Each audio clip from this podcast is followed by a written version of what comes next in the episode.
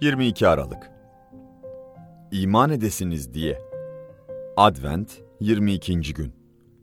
İsa öğrencilerinin önünde bu kitapta yazılı olmayan başka birçok doğaüstü belirti gerçekleştirdi.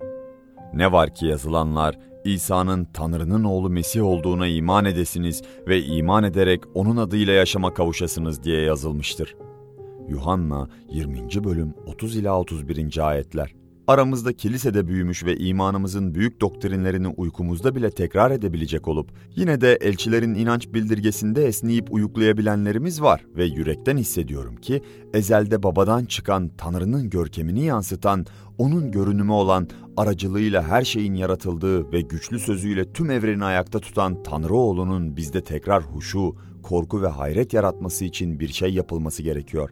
Şu ana kadar yazılmış olan her türlü masalı, gizem, gerilim romanını, hayalet öyküsünü okuyabilirsiniz ve Tanrı oğlunun beden alma hikayesi kadar şaşırtıcı, ilginç, garip ve muhteşem olan başka bir şey bulamazsınız.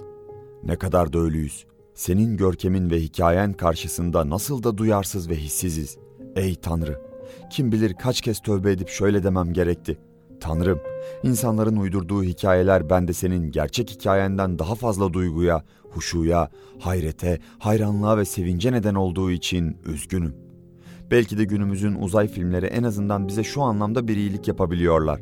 Sonsuz Tanrı'yı, Mesih'in kozmik görkemini ve Nasıralı İsa'da onlarla bizim aramızda olan canlı irtibatı düşünürken nadiren hissettiğimiz hayret, huşu ve şaşkınlık duygularını aslında gerçekten hissedebiliyor olduğumuzu bize gösteriyor ve bizi alçaltıp tövbeye getirebiliyorlar. İsa, bunun için dünyaya geldim.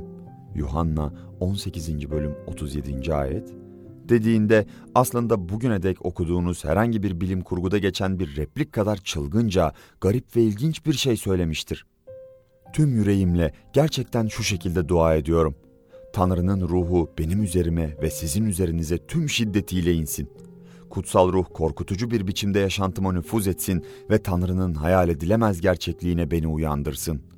Bu günlerin birinde bir şimşek çakıp gökyüzünü güneşin doğduğu yerden battığı yere kadar dolduracak ve insanoğlu güçlü melekleriyle birlikte bulutlarda alev içerisinde görünecek.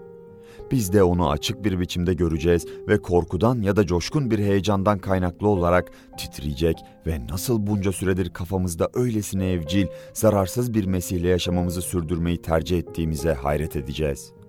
Bu şeyler tüm kutsal kitap iman edelim diye yazıldı. Bu mucize karşısında İsa Mesih'in dünyaya gelen Tanrı oğlu olduğu gerçeği karşısında şaşkına düşelim ve ayılalım diye yazıldı.